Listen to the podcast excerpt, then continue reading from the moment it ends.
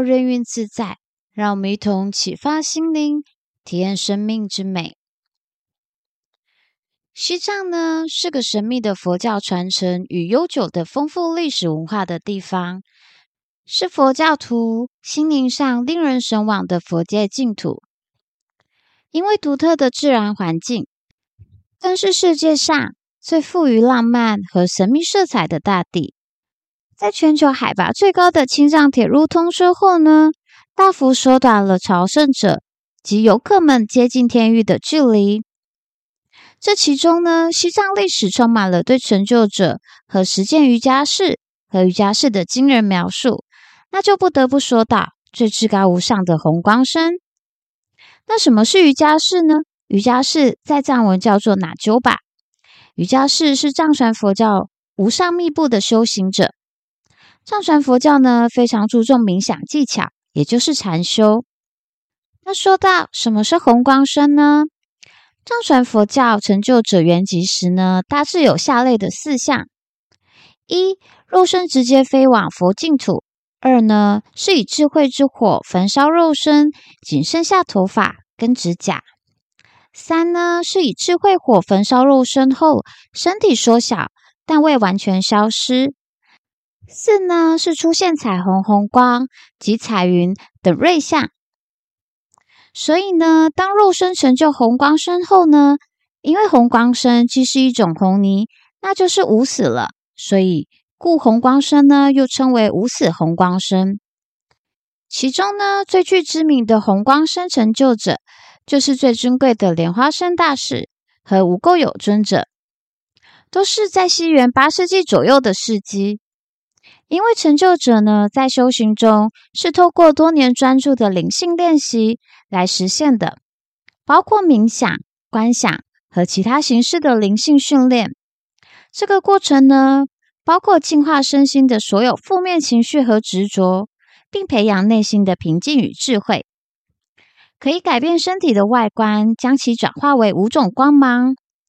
而这种物理荧光的名称呢，是红光身。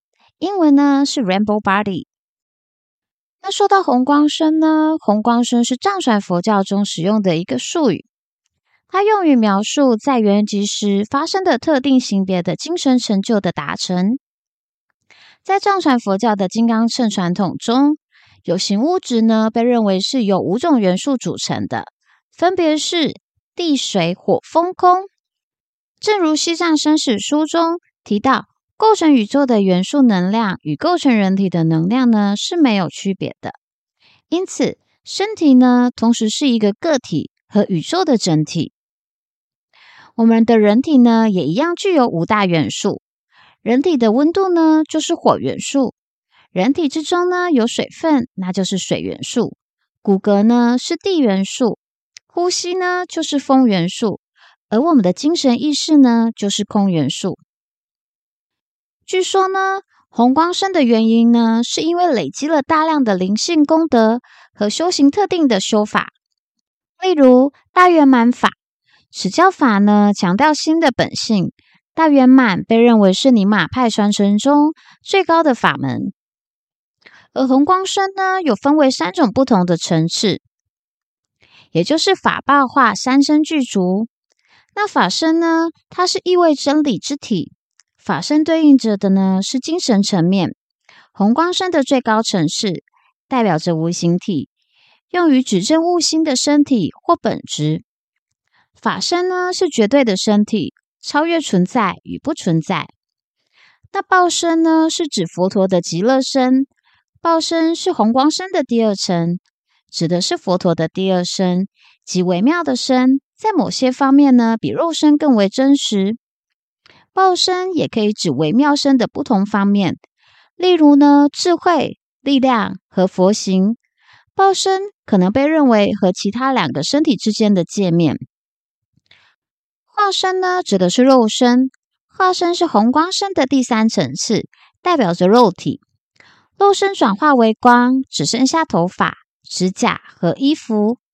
这个层次呢，也称为红光身，是佛教修行的终极目标。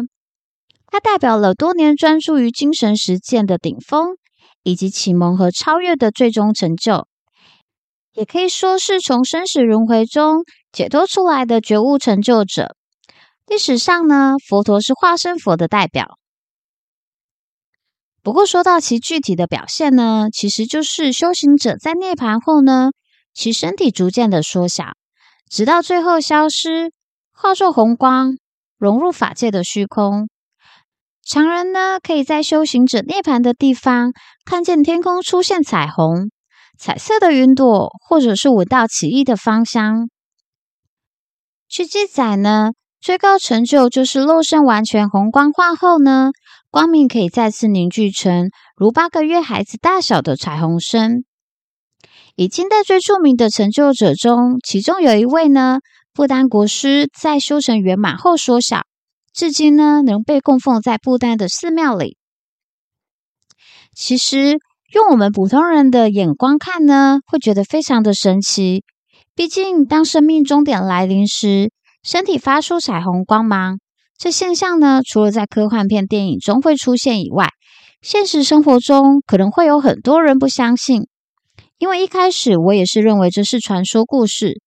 毕竟，藏传佛教就带着浓厚的神秘色彩。关于红光身成就者的资料呢，全世界都有资料可以查询得到。所以呢，不得不相信，这是很多成就瑜伽士修行者们呢留给我们伟大的实证。还有很多红光身修行的成就者，例如阿瑟阿炯仁波切。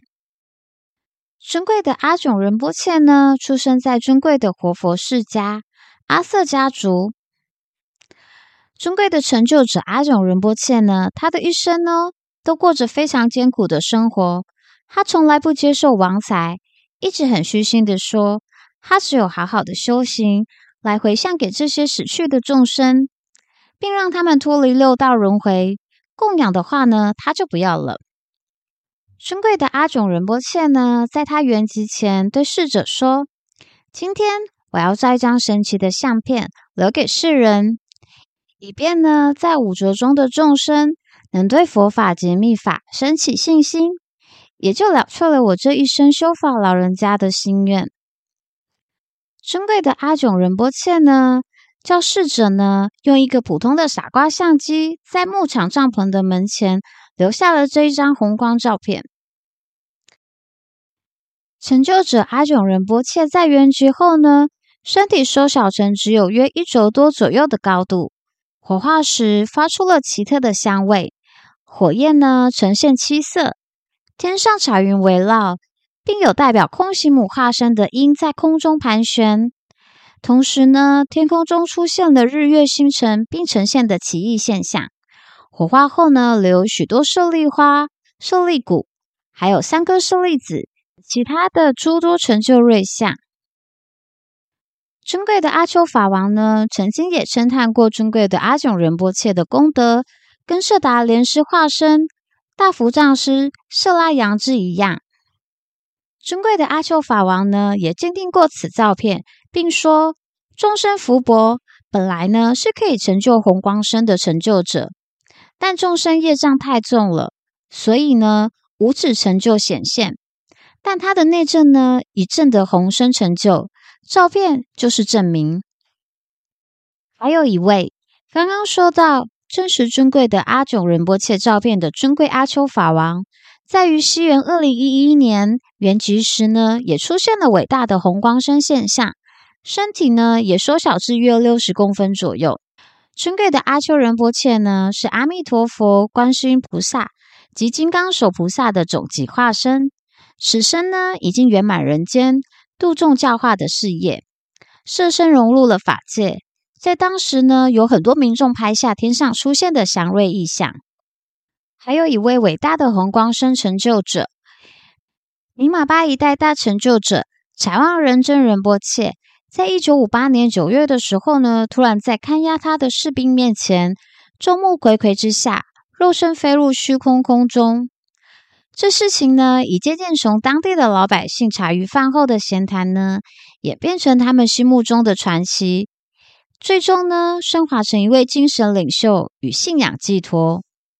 在西藏拉萨色拉寺院中呢，有位高僧被视为是长提菩萨的人间化身，因距今已久，是寺院大殿的最高宝贝之一，供养在院内大殿楼上。你们能幻想这里面的小人物有多大吗？据传呢，大约有四分之三手掌的大小。这是一个商业士高僧圆寂弘化后所留下的，辗转传到舍拉寺，并被供养在寺中。接下来呢，说到这一位，算是近代，并在欧美呢有很多追随者，最尊贵的十六世大宝法王。传统中呢，大宝法王都是在亚洲古老的寺院中圆寂的。不过，最尊贵的十六世大宝法王呢，选择以癌症的方式圆寂西方最现代化的医院中，并不是偶然的。大宝法王呢，有意要在超级幻化的西方公立世界中心地离世。